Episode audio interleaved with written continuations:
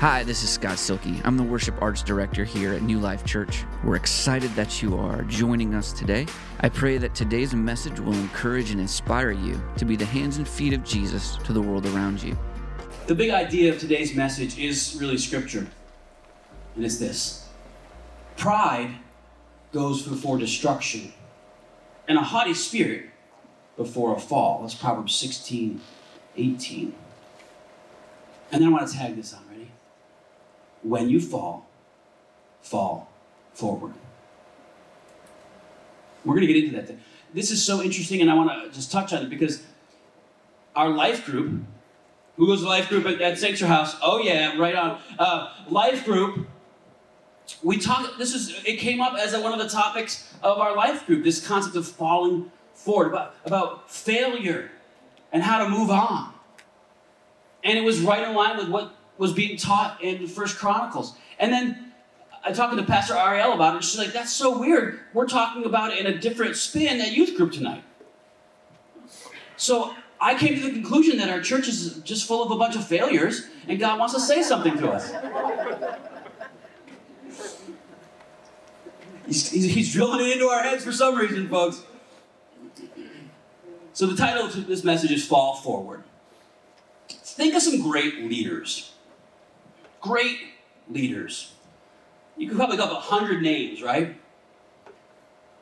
Martin Luther King Jr., George Washington, my favorite, of whom I have many, many biographies, Abraham Lincoln. Think of a guy like Gandhi. Great leaders, impassioned the people, did great things. The thing is, greatest leaders aren't ones who have great speeches or win decisive battles. The greatest leaders provide an example of virtues and qualities of human flourishing we all aspire to. a great leader embodies the traits that speak to the human heart's greatest aspirations. They pull us not just by giving good speeches are good. I'm just me. I'm a communicator. I love a good speech. But if the speech is just platitudes, if the speech is just hollow, it doesn't go anywhere. But when they draw you and they, and they lift you up and they appeal to your better angels, they become exceptional leaders. How about people who are successful? Think about this Thomas Edison was one of the most successful innovators in American history. But the man also stumbled, sometimes tremendously. In response to a question about his missteps, Edison once said this I have not failed 10,000 times. I've successfully found 10,000 ways that it will not work.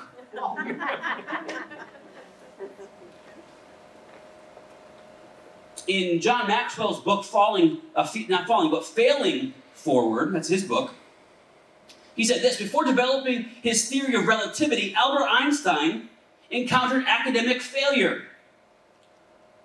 One headmaster expelled Einstein from school, and another teacher predicted that he would never amount to anything.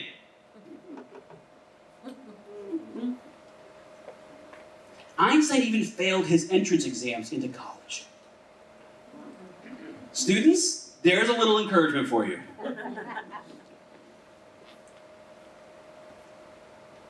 Prior to dazzling the world with his athletic skills, Michael Jordan was cut from his sophomore basketball team. That coach is eating that right now. to be the coach who cut Michael Jordan. Even if he stunk at that time, you're going down in history as the coach who cut Michael Jordan. Even though Michael Jordan captured six championships, during his professional career, Jordan missed over 12,000 shots, lost nearly 40, 400 games, and failed to make the game winning shot 25 times. You don't see those on ESPN, you just see the ones he made. Failure didn't stop Thomas Edison from inventing, Albert Einstein from theorizing, and Michael Jordan from playing basketball, but it has paralyzed countless Christ followers and prevented them from reaching their potential. At some point, all great achievers are tempted to believe they are failures. But in spite of that, they persevere. How many people have ever failed in here today? Well, that's, I was right. Church full of failures. Good. You know what that makes you? Human. It makes you real. When you don't believe that you have failed, there's a psychological problem in there. That's a, that's a deeper thing we got to deal with, and I don't know that it's, it's here. But if you can realize that you have the potential to fail and you have failed, there is a good place to start. The writer of Chronicles spent the majority of First Chronicles describing the leadership of David and each king of Judah up to into the exile. Both good and poor leadership have consequences. They have consequences on people, not just on the leader themselves, but leaders' actions, whether poor or good, have consequences for other people, both dire and good. So, important traits of the former leaders are written about in First Chronicles. The, the chronicler is trying to say this this is what these guys did well and we should do, we should emulate. And this is what they didn't do so good, and we should kind of not do that. Failure is one of the greatest tools for success. Put that on a bumper sticker. Failure is one of the greatest tools for success because it, if you learn from that failure, you can move forward. Although most of the stories of David from the chronicler reflect the positive, talks a lot about David's good things, and, and he really, he really, above all other writers about David, elevate the, the image of David as this king of kings, right? When he does choose to highlight David's mistakes, he chooses the ones that don't just affect him, but affect those he leads, such as the death of Uriah during the t- transportation of the Ark of the Covenant. He talks about that misstep, that, that, uh, that uh, oversight, and how, we, how he was to worship God. But he fixed it. And that passage I read this morning before worship, that was his fix. That was after Uriah passed. That was David coming back and re- being restored and, and, and giving praise to God in a proper way. Another one and the one we deal with today is in First Chronicles chapter 21.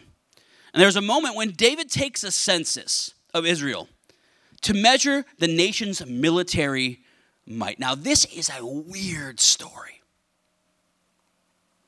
And scholars, I scrubbed my commentaries to find a unified answer of what is actually going on here. So, and, and it's really not there's not a whole lot of consensus. So, so I did a lot of praying about it actually. And I feel like God is trying to speak to us today using this story to try to help us to understand what it looks like to fall, fail forward. Okay?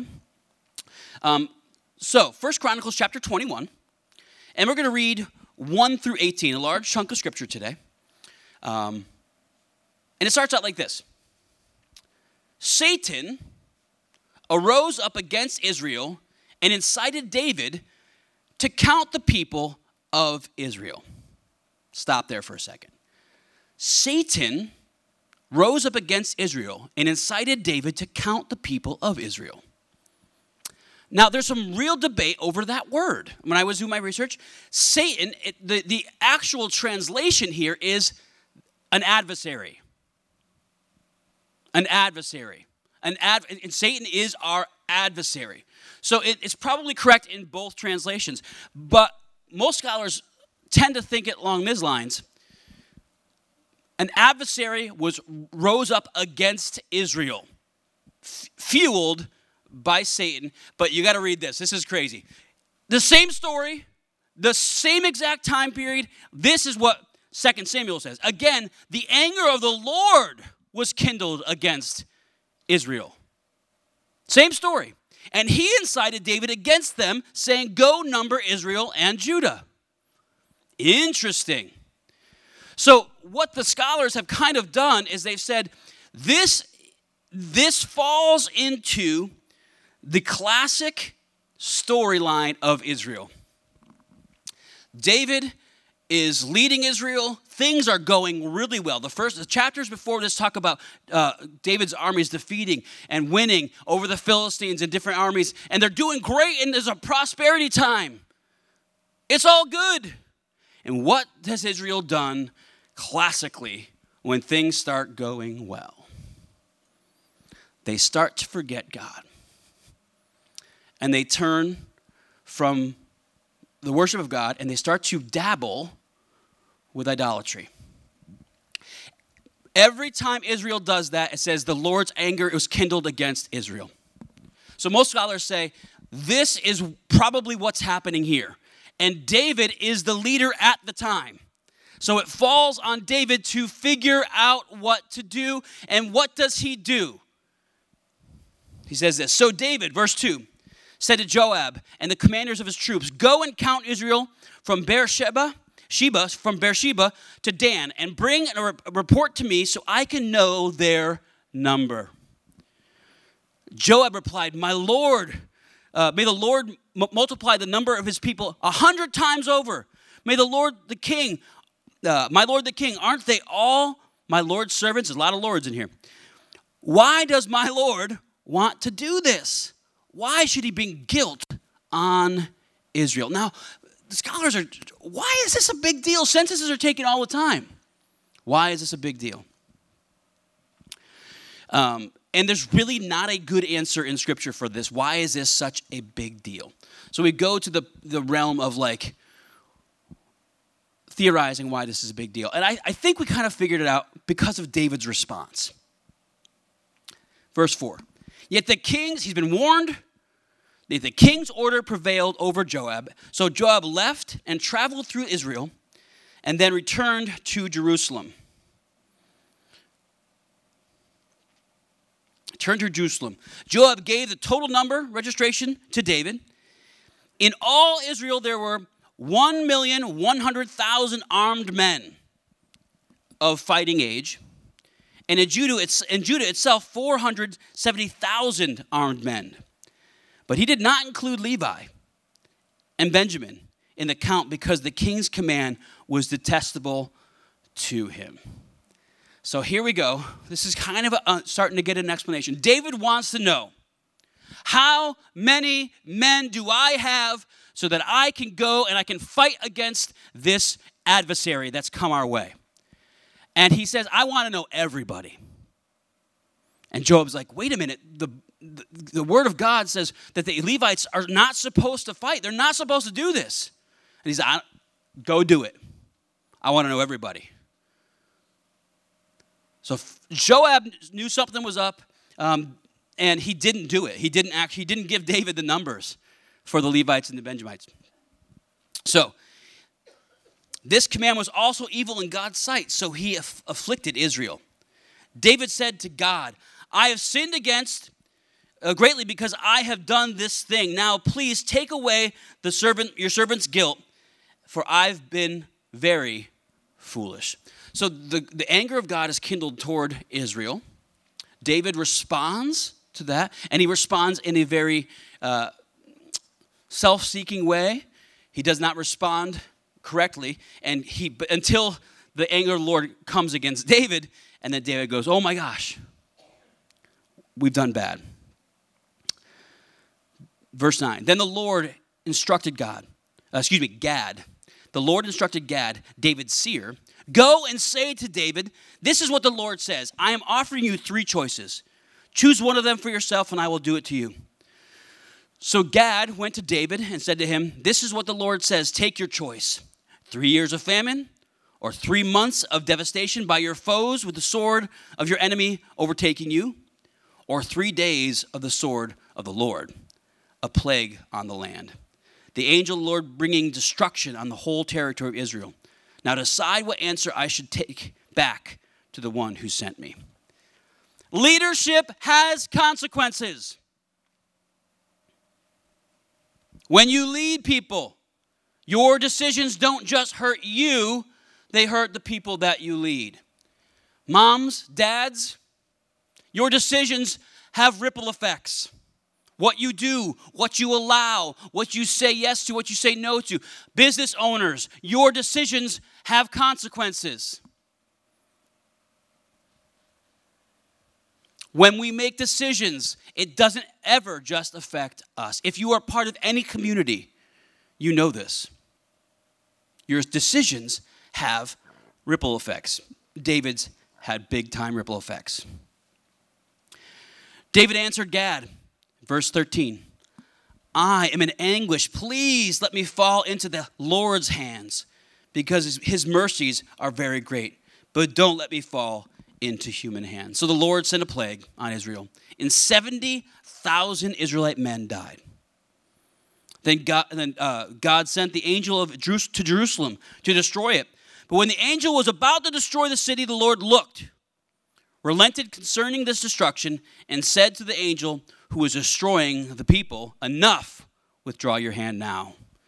And the angel of the Lord was uh, then standing at the threshing floor of Ornan in the Jebusite. When David looked up and he saw the angel of the Lord standing between earth and heaven, with his drawn sword in his hand, stretching out over Jerusalem. David and the elders, covered in sackcloth, fell face down. David said to Gad, uh, excuse me, God, wasn't it all, wasn't it I, the one who gave the order to count the people? I am the one who has sinned and acted very wickedly. But these sheep, what have they done? Lord my God, please let your hand be against me and against my father's family, but do not let this plague be against your people. So the angel of the Lord ordered Gad to tell David to go and set up an altar of the Lord at the threshing floor of Ornan, the Jebusite. David went up at uh, Gad's command, spoken in the name of the Lord. So I'm not going to sit here and try to uh, tell you I understand all the intricacies of this story. I don't know why counting the people was so bad.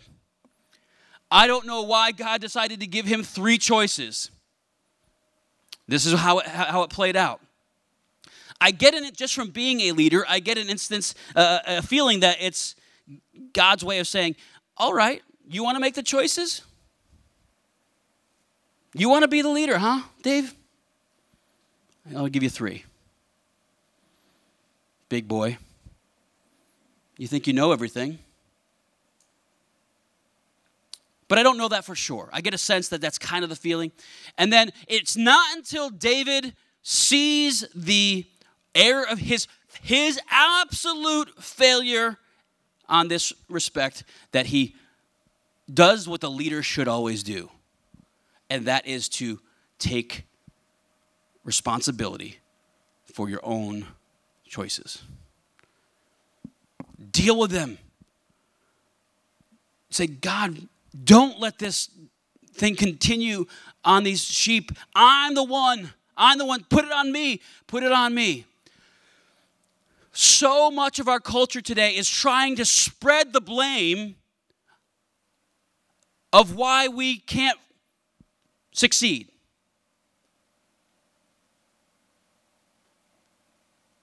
I would say this Take responsibility for your actions and fall forward. All right. This census displeased God, and David was convicted and repented before the Lord. A census was not itself wrong. But now, on this occasion, David seems to have ordered this because he was planning, uh, placing his trust in the multitude of troops rather than in the promises of God. God has been with him every step of the way, has given him victory over victory over victory. Now, one adversary comes up. I don't know what the adversary was. I don't know who it was. It doesn't say. An adversary comes up, motivated, motivated by the devil that God is using to test Israel. And David doesn't inquire of God, he just tries to figure it out on his own. This record in Chronicles places the census right after a great victory period of the uh, of, of David. And a census was primarily to draft, uh, the, for the drafting of soldiers and the levying of taxes. That's what a census does. It seems, therefore, that David's intent was to increase the royal power in a way that uh, contrasted with the humble reliance on God. Now, this is, I think, this is the part that I think God kind of took me down a little path that maybe, maybe a little bit of a sidestep, but I really think it's important. It seems that David, uh, uh above, all, above all these other things, it seems that David is attacking the wrong problem. He's attacking the consequences instead of going after the root of the problem. Every single time Israel went astray, it said that God's anger burned against Israel. If this is the case, and I, I think there's good evidence uh, to say that this could have been what happened. They started to forget, they started to dabble in paganism, they started dabbling in these things, and God's anger came against them. And every single time, what happens uh, to Israel through the book of Judges, through the book of, is that God sends another adversary to them to humble them. David is the leader. He's on watch right now. This is his job to, to watch out for these things.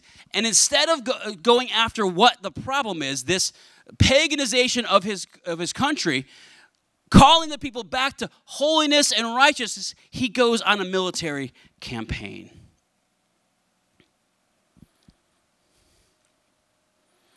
Even though David does not see the error of his ways, God stood, uh, still brings judgment upon Israel and gives David the, op- the options of famine, invasion, or plague. Instead of the adversary of war, David chose what he believed to be the lesser of three evils. A plague killed 70,000 men. And I'm telling you, at first glance, it doesn't seem fair. It doesn't seem, those, those guys didn't ask to be counted. Hey, count me. Please count me. They didn't ask to be counted. And that's, that really goes back to the statement of leadership has far reaching impact. Secondly, God's anger is already kindled against Israel before David does anything. David's failure is that he does not lead the people out of their issues, he only goes after the symptoms. And that's kind of where I want to just deal with today a little bit. We are so good at dealing with symptoms nowadays. Um, back about, man, how long ago? Maybe 15 years ago. I'll just say 15 years because it seems about right. I was dealing with severe pain. Uh, you know the kind of pain that like it's just like I had a pressure in my head. The whole my whole head was just on fire. It was just it was just it was just so much pressure. And because I have a history of sinus infections, I thought it was that. So I did what I always did. I treated the symptoms. So I was taking medications. I was, you know, doing the whole, you know, those little like what, neti pot things. Disgusting. That is disgusting. You know, I was doing everything. I was trying to get rid because it was. I mean, it was so bad that like ideas of maybe putting a power drill to my forehead to release it was there. I mean, uh, you guys laugh, but it was kind of mm, tempting. So we went to finally went to the emergency room. And they said, You have a massive sinus infection. And they gave me more medication to deal with the pain, to deal with the pain, and it was, wasn't working. I was trying to deal with the symptoms, but I never went to the root of the problem. Because the problem was not sinuses at all, it was a cracked tooth. It was a cracked tooth. Most painful thing I've ever felt in my life. I think ladies maybe childbirth a little bit more, but if I didn't say that, people would be like, "You've never had a baby." True, that is true. Um, but oh, pain. Oh man, such pain. So I finally went to my dentist because some it was it was a it was a pharmacist who finally said, "You know what? I don't think you have a sinus infection. This other stuff would have been working. I think you might have a toothache." I'll try anything at this point. Rip them all out. I don't care. So finally got to the dentist's office and he's like, Yeah, you have a cracked tooth. I don't know. He said, I don't know how you've been suffering with this pain this long. It's because I've been trying to deal with the symptoms instead of pulling it out by the root. The moment this guy pulled that tooth out, now it was painful to get the tooth pulled out, but I didn't care at that point. It was gone. The pain was gone. I didn't need all that other medication. I didn't need all that stuff because I had gotten to the root, literally, of the problem. Our society often focuses on symptoms of the problem instead of going back to the root of the problem. And a lot of times, the root of the problem is our own pride. Our own pride leads us down all these sinful paths our own inability to submit ourselves to God's ways leads us down all these different paths. And then we, we, have, to, we have to do this and we have to do that. And we, we try to deal with the issues that are arising now instead of going back to the issue and really dealing with the issue. Um, because when we deal with the root of the problem, we learn from the mistakes, the failures, the falls, and we learn how not to do that again lives. We literally fall forward into a new life.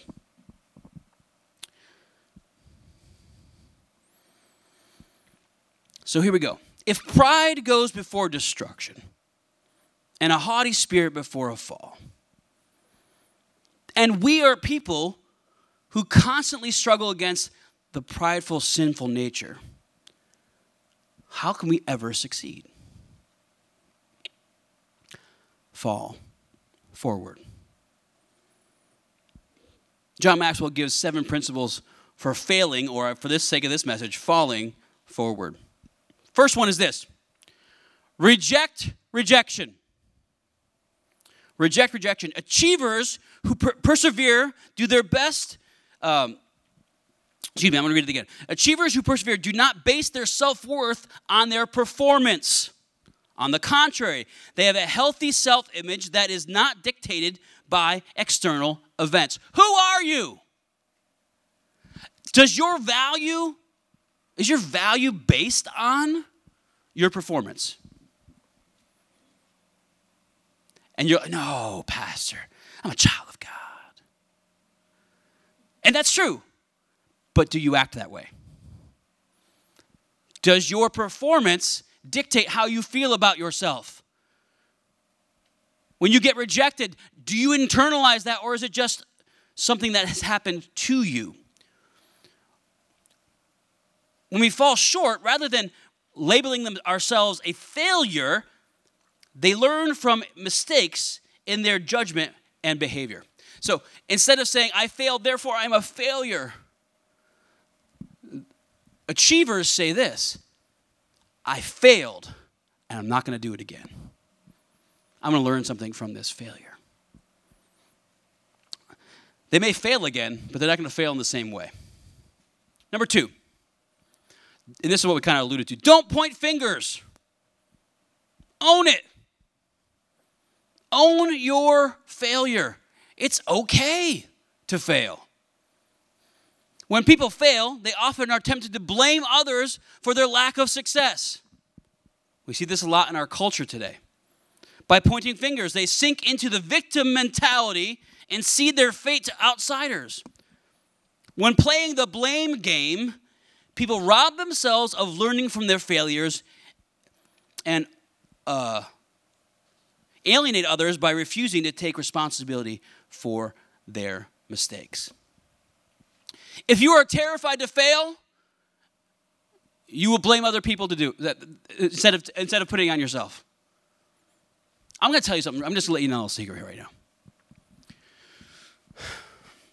God did not design you to fail. Failure is part of the fall. So fall forward. Fall into God's grace.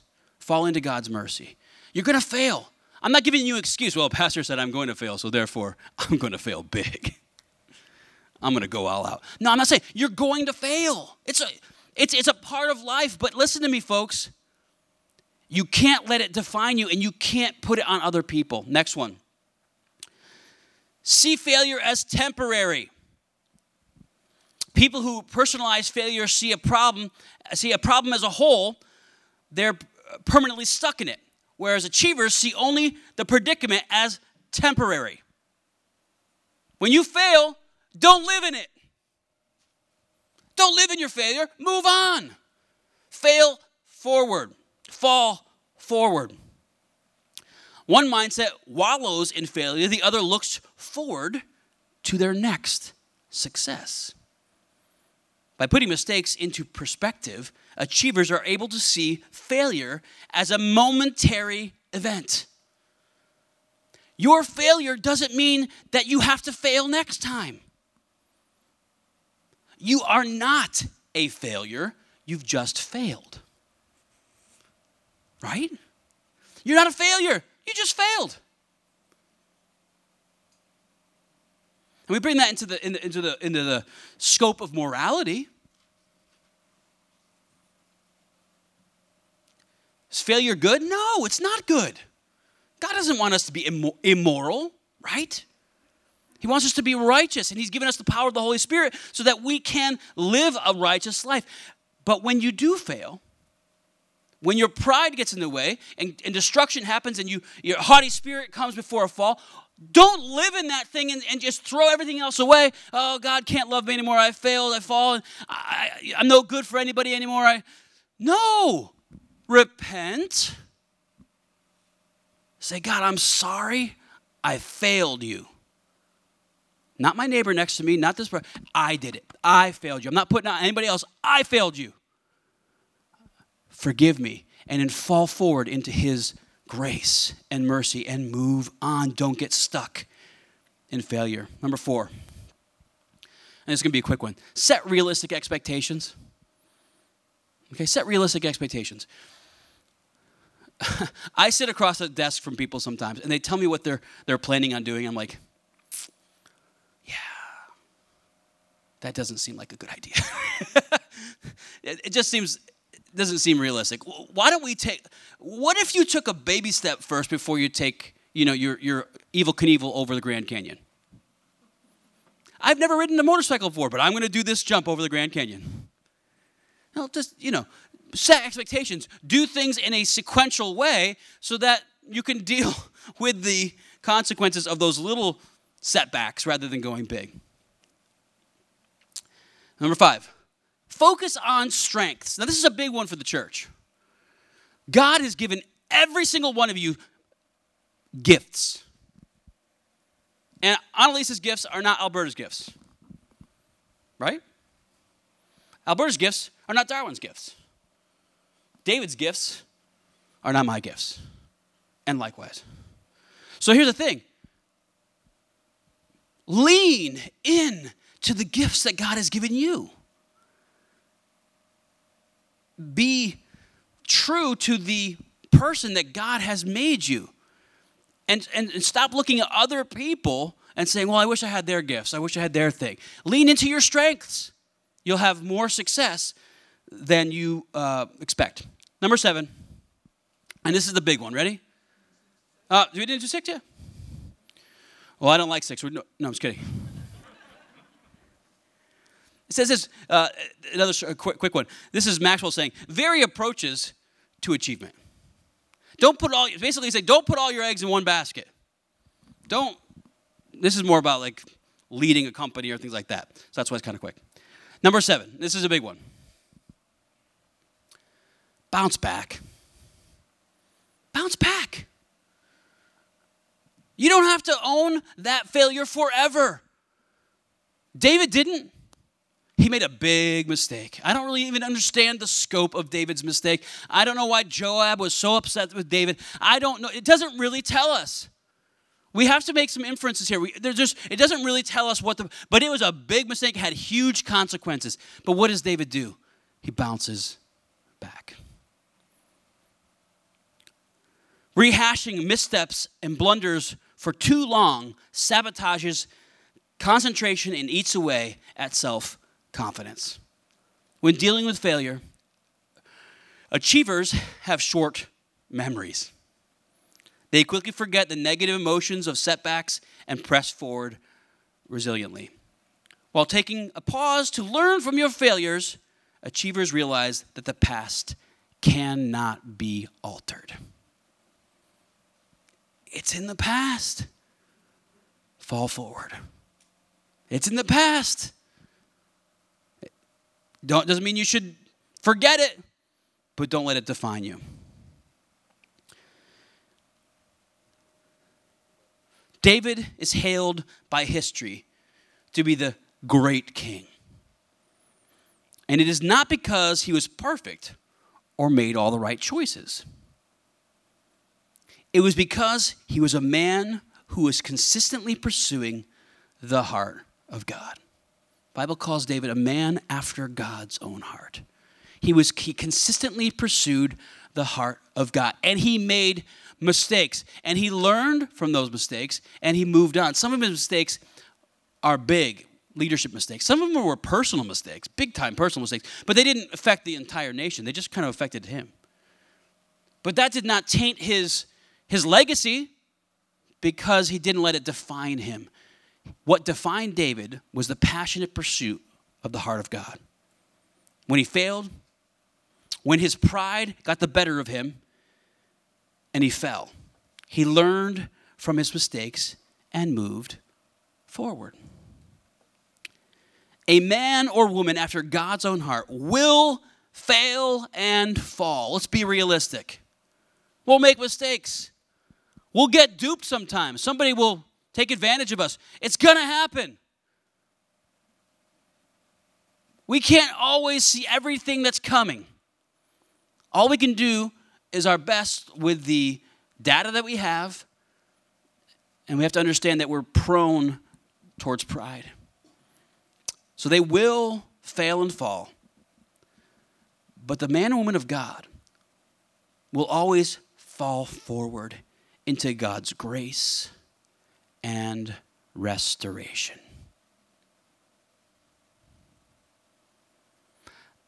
There's two parts. Of it. They fall forward into God's grace. That's huge. Fall forward into the arms of a God who died for that mistake, who died for that blunder, who died for that moral failure, who died so that you don't have to die in that mistake. And I've seen a lot of Christians who live in that space, and that's okay. But they've never moved into the restoration part. They're actually, they, they, they, they, they, they're willing to accept God's grace, but not as healing. So they don't feel worthy of doing anything for God or, or moving forward into God's purpose for their life. They just feel, okay, I just got to live in God's grace because this is the only place. They never want to put themselves out there again. They never want to be restored. They never want to go anywhere because they still feel the guilt of that mistake, that failure, that fall. This is what I'm saying to you today. Don't let your past failures become your present reality. Don't let your guilt hold you back from the great things that God has for you on the other side of restoration. Let God not only save you, but heal you. Do you realize that you, if you, if you are in Christ today, if you've accepted Jesus Christ as your Lord and Savior, Christ has beaten Satan in your life. It's over, it's done. So what is Satan what is Satan's only play left on you? To keep you as ineffectual for the kingdom of God as possible. To beat you down and keep you low so that you just live in this place of I'm saved, but I am not really worthy. I think Satan wins a lot in the church because he keeps people down. He can't t- steal their soul anymore, but he can keep those people from being effective for the kingdom. Let that not be said of New Life Church. Let your failures guide teach you realize that they are in the past and cannot be changed accept the grace of your, of your God and King who died on a cross to save you from those sins and failures, and then fall forward. Move into the restoration of Jesus Christ, and let's be effective Christians, witnesses. In spite of who we are, in spite of our imperfections, let us be uh, messengers of grace and truth and mercy and love and move forward. You get me? You hear me today? Don't let Satan have victories in your even in your Christian life. That's crazy. That's crazy. He's been defeated. Don't let him have victories in your life. That's crazy. Move on and let God take you to the next level that he has already planned for you. Lord, thank you for this opportunity we have today to, to talk about our failures, to talk about our propensity towards pride God, I pray, Lord, that you would humble us before the mighty throne of grace. Lord, that you would give us a, a, understanding that sin is really sin and it is, it is a falling and a failing. But God, you don't want us to live in that. And you don't want us to take every moment of failure and, and let it eat away at our soul, Lord. You want us to, to, to repent, to come to you and find grace and help in the time of our need. And then you want us to, to uh, be restored into the life, into the message, into the, the commission that you have for us. And Lord, we want to be, uh, we want to thrive in you. And Lord, I pray right now that you be with my brothers, that you would be with my brothers and sisters today, that you would give us the ability to understand what you have for us is a good, it's good. It's a good thing. And we ask this in Jesus' name. Amen. Amen. God bless you. Have a great week. Go with God. Be victorious. Thank you so much for joining us this morning. If you want to find out more about New Life Church, you can connect with us at discovernewlife.org. We hope to see you soon.